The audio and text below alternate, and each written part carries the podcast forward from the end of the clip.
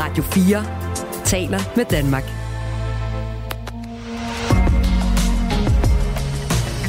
Du lytter til Radio 4 undersøger.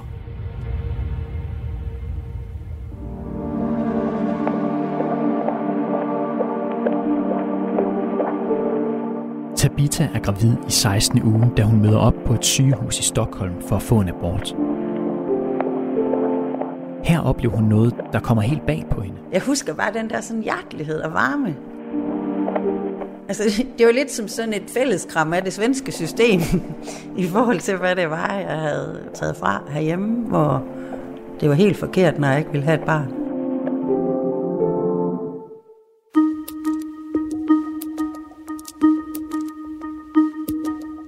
Så der var intet fordømmende eller anklagende.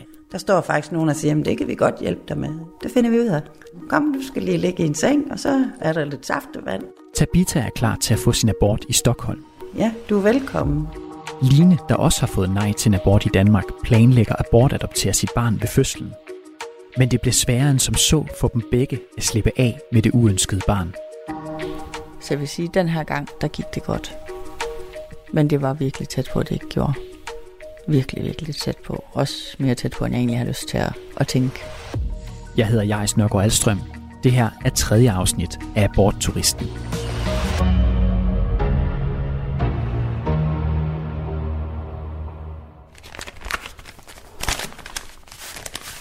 Det er entré til Kongeslottet, og så har jeg været ude at køre med Stockholmstrafikken. Det er otte år siden Tabita var i Stockholm for at få en abort, men hun har gemt alle billetter og kvitteringer. Og så har jeg været på Vasamuseet. Men det er måske også, fordi jeg sådan generelt er lidt en gemmer. Men sådan dokumentere. Prøv at høre, det var faktisk, det var sådan her, det foregik. Når jeg ikke lige var på sygehuset eller ved jordmånden, så var jeg jo turist i Stockholm, for jeg skulle have tiden til at gå.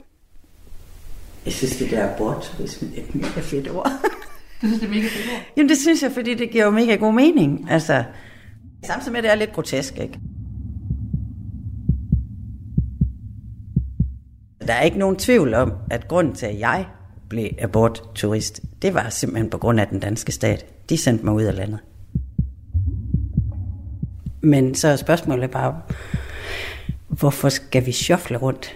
Altså, hvor, hvorfor, skal det, altså, hvorfor skal vi være nødt til at tage udenlands, hvis det var, faktisk var noget, vi kunne gøre herhjemme? Altså, så har jeg handlet noget tax-free i lufthavnen.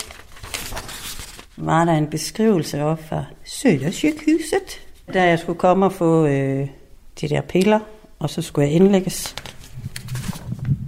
De piller, Tabita her nævner, er mifepristone, der stopper graviditeten, og Cotytex, som får livmorhalsen til at blive blød, så fosteret kan blive født. Man fremprovokerer med andre ord en fødsel, for kroppen i sig selv er slet ikke klar til at føde så tidligt i graviditeten. Da jeg blev indlagt der om morgenen, øh, så siger de, om sådan i løbet af en dag, så er du nok så har du nok aborteret, og så er du ude herfra igen. Og hvis det tager lang tid, så kan det måske være indtil i morgen. Så jeg var sådan lidt, yes, hvis jeg er heldig, så kan jeg nå flyveren hjem i aften. Øh, der gik både en kl. 8 og en kl. 10.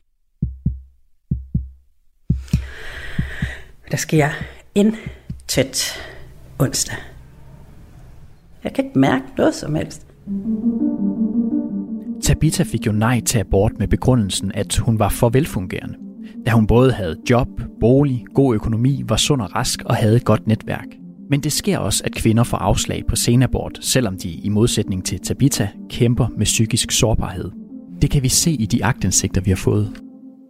Og Christine, du sidder med nogle af de afslag, der er givet.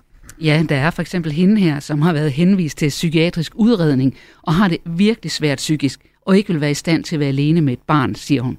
Hun får nej, og samrådets beslutning lyder, ansøgers perioder, hvor hun har det svært psykisk, og hendes nuværende tilstand som krisepræget og belastet, vurderes ikke til at have en sådan vægt, at det gør det påkrævet at afbryde svangerskabet. Jamen, jeg kan jo se her, at de to læger i samrådet faktisk vurderer, at hun skal have aborten, men at det tredje medlem af samrådet, som er jurist, siger nej, fordi hun er veluddannet, i job og har egen bolig og bil og har god kontakt til sine forældre. Det er fordi, der skal være enighed i samrådet, hvor en kvinde kan få en senabort. Derfor så får hun afslag. Og hun er ikke den eneste, der er psykisk sårbar, der får afslag. Der er også det her eksempel.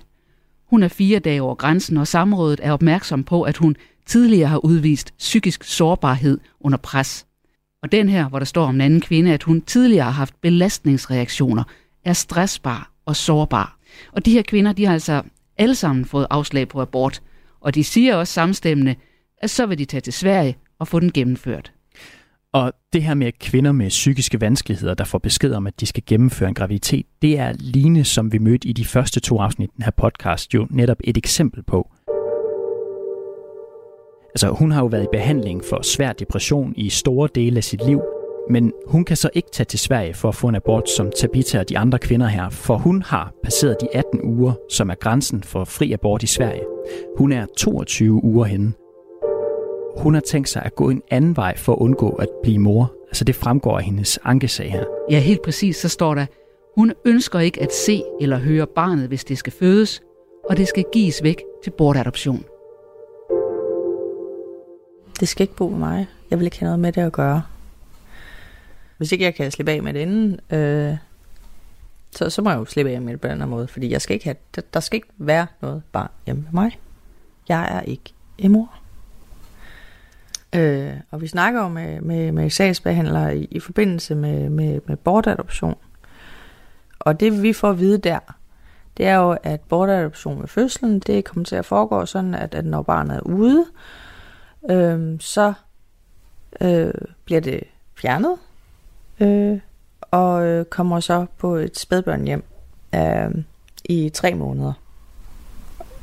Fordi vi har tre måneders øh, fortrydelsesret, om du vil. Altså, man, man skal have tre måneder til at bestemme sig. Sådan er, sådan er lovgivningen. Det vi jo så kan gøre, hvis det er, det er jo, at vi kan også vælge at have barnet hjemme ved os. Og så senere hen lave en bortadoption til, til familie. Jeg tænker bare, så det er jo fuldstændig, altså jeg er jo ikke, det er jo ikke, fordi jeg ikke vil have børn, det er jo ikke det samme som at være børnehader. Altså det er jo ikke fordi jeg øh, speeder op, hvis jeg ser et barn, der går ud på gaden. Vel? Altså, det, er jo ikke, det er jo ikke sådan, jeg skulle bare ikke have børn, det var ikke for mig.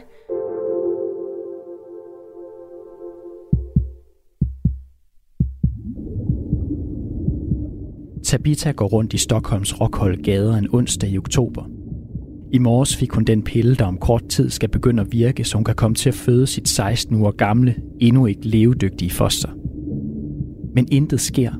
Hverken piller eller gåture i gaderne sætter fødslen i gang. Tabitas ophold på det svenske sygehus trækker ud. Jeg ser alle sæsoner af Sons Anarchy, mens jeg sætter ligger derop og går ture og op og ned ad trap. Og, altså, og, og det, der er så spøjst, det er, at jeg kan simpelthen ikke mærke noget som helst. Alt, alt det her, nu er jeg i Stockholm, og, og, og hvad nu, hvis det bare er en joke? Altså,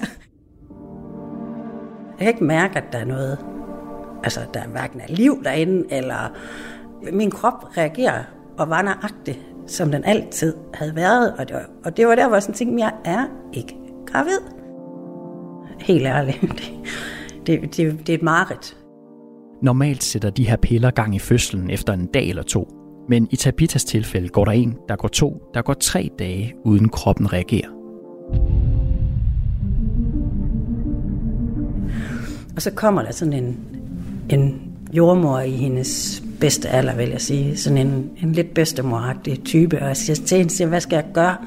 Fordi jeg magter faktisk ikke det her mere. Og så havde vi en god lang snak, hvor hun siger, jamen, kvindens krop er jo skabt til at passe på. Og det er din så bare ekstremt god til. Og det er jo også det, kvindekroppen er skabt til. Den er skabt til at føde børn. barn. det gider jeg ikke, den skal være. Kan vi ikke lige få den til at holde op med at være det? Bare lige et par timer, så det her det kan blive overstået. Du kan ikke fortælle noget. Hjemme hos Line får hundene meget opmærksomhed. For selvom Line aldrig har ville have børn, så har hun et stort omsorgsgen. I september 2021 er den da 38-årige Line og hendes mand til møde med kommunen for at høre, hvordan det helt præcis foregår, når hun nu skal bortadoptere sit kommende barn ved fødslen. Og der er noget, der bekymrer hende. Jamen, altså, kommer de, ikke, de kommer vel ud i en plejefamilie, når det er spædbarn, tænker jeg, fordi som det er med de fleste pattedyr, så har de enormt meget brug for, for kontakt. Øhm. Og der får vi så at vide, at det, det kommer de ikke. Altså det kan man ikke garantere, fordi det, det kræver lidt, der er en hjemme fuldtid til et spædbarn. Med så små nyfødte, det værer sig hundevalpe, kattekillinger, øh, føl, kalve, grislinger, whatever. De har jo enormt behov for den der kontakt. Den, den fysiske kontakt, altså det, der hedder hud-til-hud-kontakt.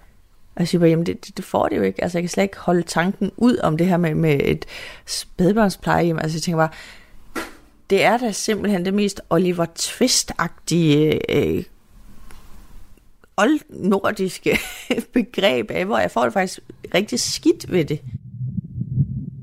Helt uventet er Line nu i et voldsomt dilemma. Hun vil ikke være mor, men hun kan heller ikke bære, at det barn, hun føder, ikke kommer direkte i en plejefamilie, men skal leve de tre første måneder af sit liv på et spædbørnehjem. Den følelse af skyld over for barnet, der her sniger sig ind på Line, er en følgesvend for mange kvinder, der vælger et ufødt barn fra. Uanset om barnet er ønsket eller uønsket. Det fortæller en lang række kvinder, som min kollega Christine har talt med. De her kvinder har, i modsætning til Lina Tabita, fået tilladelse til en senabort, fordi fostret, de venter, er misdannet.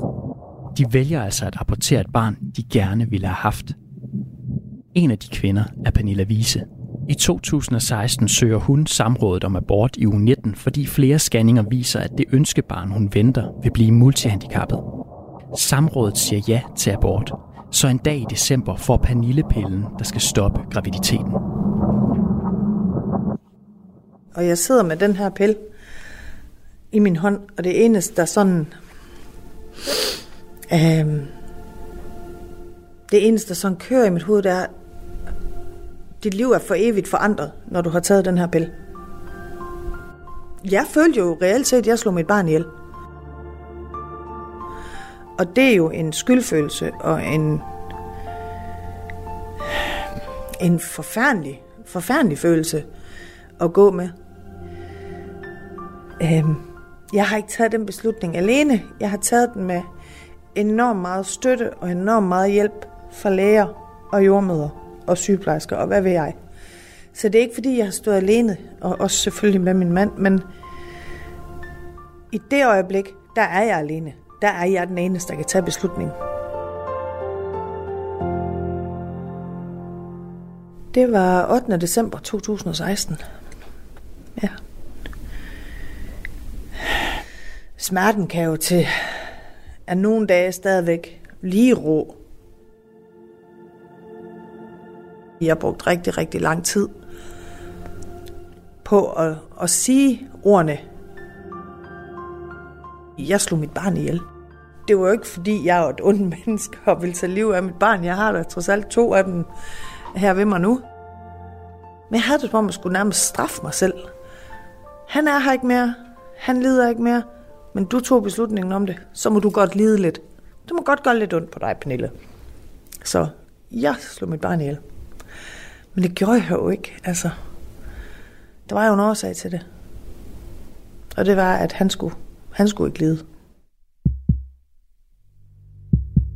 For, for mig ser jeg døden et tabu, som vi som samfund skal være meget, meget opmærksom på, hvornår vi er i stand til at administrere det. Gorm Greisen er professor og overlæge på Rigshospitalet samt tidligere formand for etisk råd. Han kæder følelsen af skyld sammen med det frie valg, for når vi selv kan bestemme over liv og død, så kommer det med en pris. Det er jo noget, vi ikke taler meget om i vores øh, kultur og vores mediebillede, men altså frihedens bagside er jo øh, ansvar og skyld. Altså, når det går en dårligt i livet, så er det næsten altid ens egen skyld. Fordi man har jo altid kunne vælge. Man har, man har jo haft sine valg. Øh, og det betyder så, at man sidder tilbage med ansvaret for og konsekvenserne af de valg. Og det skal man som øh, voksent og modent og gammelt menneske så leve med.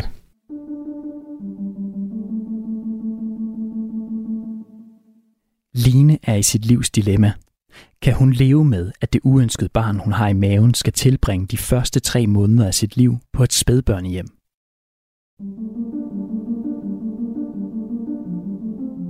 Vi snakker jo stolper op, vi snakker jo ikke om andet. Og jeg ender med at sige, at det kan jeg ikke. Det kan jeg simpelthen ikke gøre ved et levende væsen på den måde. Altså, det ville jeg heller ikke kunne gøre, hvis det var en hundevalp. Altså, det vil jeg heller ikke kunne sige, at vi tager den fra moren af, og så kan den sidde i en kasse, øh, og så kan den få, få mad, og vi kan jo gøre rent efter Det er sådan cirka det. Den får ikke andet stimuli eller kontakt overhovedet. Fordi det var egentlig det, vi blev sat i, i, i, i sigte, at det ville egentlig være det, at de kunne ikke garantere for, hvor, hvor meget var godt, og, eller det var en øh, faste plejer, eller hvad man skal sige. Øhm. Jeg tænkte mig, okay, så hvis man fortryder efter tre måneder, så risikerer du bare at få et fuldstændig følelsesamputeret øh, lille menneske til dig, som er så kontakthungrende, øh, så de bare er psykisk ødelagt resten af livet. Ikke? Altså, og så får man jo så flashbacks til sig selv, ikke? hvor man tænker, åh, nej, det behøver vi ikke mere af.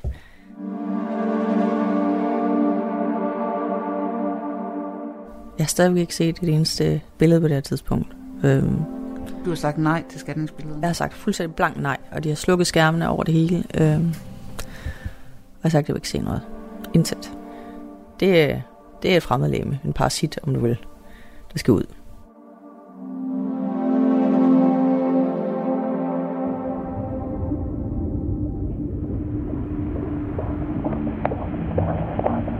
Det er lørdag morgen på afdelingen for forløsning på Södersjukhuset i Stockholm. Tabita er restløs. Det var onsdag, hun fik pillerne, der skal sætte fødslen i gang. Men her lørdag har hendes krop stadig ikke givet slip på det foster, der nu er snart 17 uger gammelt og vejer lige omkring 140 gram. Og så går jeg frem og tilbage ud på gangen og sådan, forsøger virkelig at gøre alt, hvad jeg kunne for at få sat noget i gang, så jeg kunne komme hjem.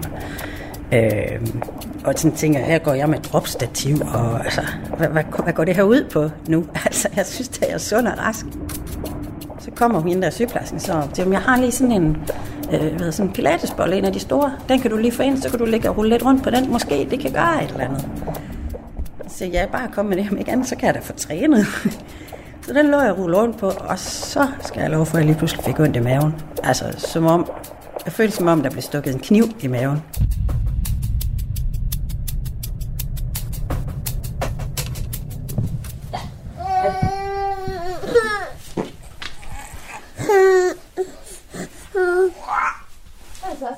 Det her er ikke Tabitas barn. Det er Lines. Hej. En lille dreng på godt et år, som er lidt betuttet over, at der er en journalist i stuen, da han kommer hjem fra dagpleje. Har du lige sovet? Ja, hvad er det for noget? Den her lille dreng er det foster, Line først opdagede, da hun var i 22. graviditetsuge, og som hun under ingen omstændigheder ville have. Det er spændende det her, hva'? Mm-hmm. Men nu er han her og fylder Line og mandens lille hus med blæer, legetøj, trip-trap-stole, autostol, sutter og alt det andet grej, som småbørnsforældre har. Det var der. For da Line hørte, at hendes barn skulle tre måneder på spædbørnhjem, før det kunne bortadopteres, kunne hun ikke bære at fastholde den beslutning. Siger du det? Der sker jo et skifte fra, at du har lige snakket om, at det var som at have en parasit i maven, til at du kan ikke bære, at barnet kommer ud og ikke får den nødvendige omsorg. Altså, det er jo et kæmpe skift ind i dit hoved. Både ja og nej. På det tidspunkt, så er løbet jo kørt. Jeg får ikke lov til at få en abort. Og så er jeg også nødt til at indstille mig på, at der kommer altså et lille menneske til verden, uanset om jeg vil det eller ej. Det, det valg, det er væk. Jeg har så luret der, at hvis jeg går ud og forsøger at tage livet af mig selv, og det ikke lykkes, så ved jeg også godt, hvad jeg ender. Og det er inde på psykiatrisk, og det er sandsynligvis spændt fast, indtil barnet kommer.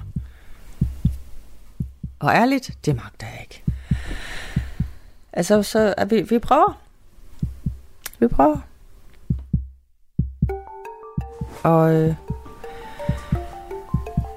barnet, der ville leve, kommer til verden. Ja, ja.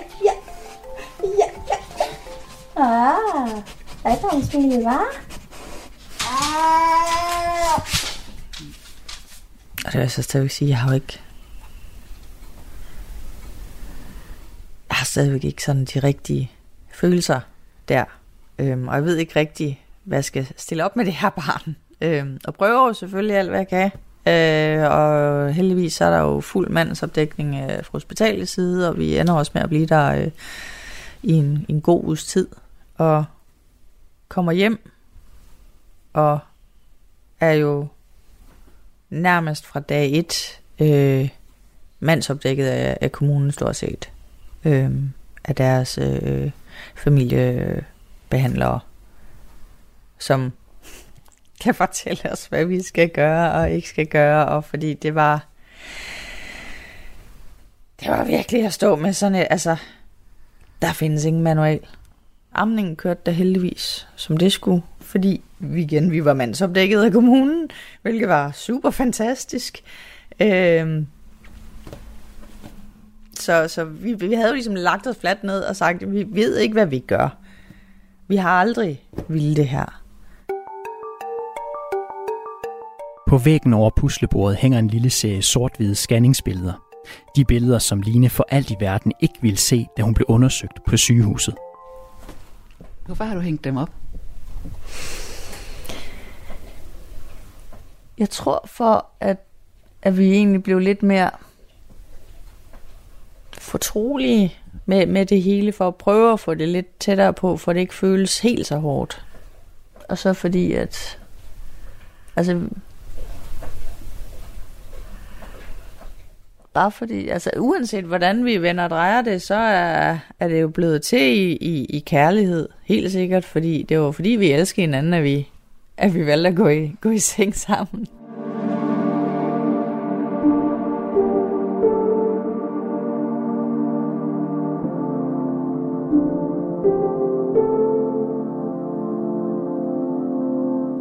Hvordan har han det i dag? Afkommet. Øh, ekstremt glad. Øh, meget gå på mod. Meget temperament. Vil jeg så også sige, at, at jeg jo forsøger jo at få læst og hørt alle bøger omkring, øh, hvordan man skal egentlig tage sig af det her med opdragelse, fordi jeg vil gå meget langt for, at, at, at, at mit barn aldrig får en på siden af hovedet. Øhm, fordi jeg ved på min egen krop, hvor utrolig ødelæggende det egentlig er. Baby.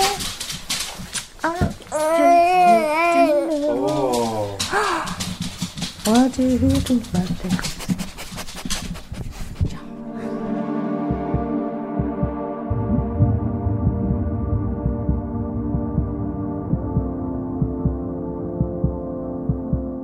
På Södersykehuset i Stockholm er Tabitas fødsel endelig gået i gang. Selvom hendes foster på nuværende tidspunkt både kan vifte med tæerne og holde sig selv i hånden, så kan et foster på 16 uger på ingen måde overleve fødslen. Tabita ligger heller ikke på hverken fødebriks eller i et badekar. Så skal man jo føde det der foster, så jeg kom ud på toilettet. Og så var det jo så to sygeplejersker og en læge, og så var det jo sådan et bækken. Det er ikke sådan et stålbækken, men sådan et hvidt bækken, som bliver sat under toilettet, fordi jeg jo sidder sådan helt nede og sammenkrøllet. Og så sidder jeg jo med spredte ben, og der står en sygeplejerske på hver side af mig, og sådan med hånden på ryggen, og siger, pres, når det går ondt, så pres, så pres, så pres. Så ser jeg lige sådan et, et lille bitte hoved og nogle lille bitte arme, og så tager de jo så det der bækken væk. Altså jeg ser fosteret, hvor jeg bare sådan tænker, halleluja, det er godt, det er ud af min krop. Øh, og så ser jeg jo så ikke mere til det.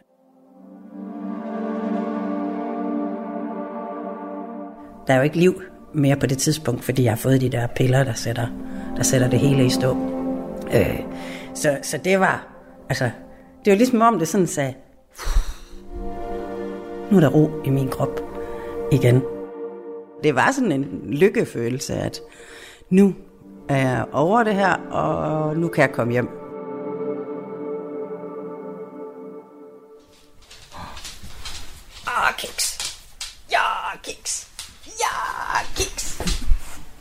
Sidder i stuen med ryggen mod puslebordet og med sin søn på skødet. Han spiser kiks, mens hundene omhyggeligt samler de krummer op, han taber. Ja, ind i face med den her. Nam, nam, nam. Der er rigtig mange, som har sagt til mig mange gange, at jamen, i dag vil du ikke leve uden. Og øh, det vil jeg godt. Jeg elsker mit barn. I dag gør jeg. Men jeg vil godt have levet uden. Det er ikke mig. Det, det er ikke... Det er ikke. Øh, ja, det er hårdt, og det er et kæmpe stort ansvar, som jeg slet ikke har lyst til. Stadigvæk ikke har lyst til. Jeg er der stadigvæk altså, pisserad for, hvornår, det, hvornår filmen knækker for mig. Det ligger under overfladen hele tiden. Altså. Øhm, hvis jeg kunne tage tilbage i tiden, så havde jeg ikke et barn i dag. Men nu er han der. Og vi har forsøgt at gøre alt, der står jo i vores magt for, at, at, at, at det her barn skulle føle sig elsket, selvom det kom til verden på den omstændighed, det gjorde. Men altså, jeg vil jo lyve, hvis ikke jeg siger, at der er cirka daglig, hvor jeg tænker, hvorfor? Hvorfor? Altså, hvis der fandtes en Gud, hvorfor mig?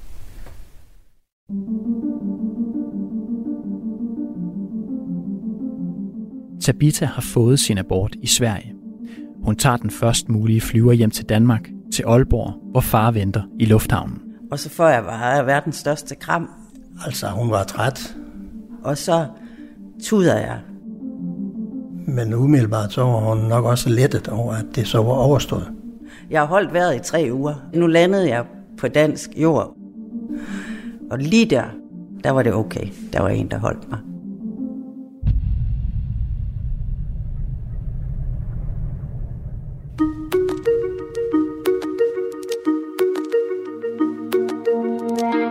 Du har lyttet til tredje afsnit af Abortturisten.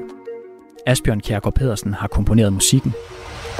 For tilrettelæggelse står Christine Søtting Møller, Tobias Hansen Bødker, Sara Birk Becker og mig, jeg Snørgaard Alstrøm. Redaktør er Jon Hasselberg Mikkelsen.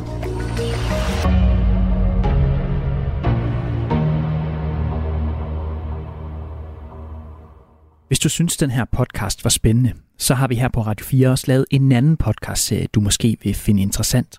Den hedder Den døde pige i lægehuset, og i den undersøger vi et tip, vi har fået om en 8-årig piges mystiske død hos sin egen læge. Du kan finde podcasten ved at søge på Den døde pige lægehuset i Radio 4's app, eller der, hvor du lytter til podcasts.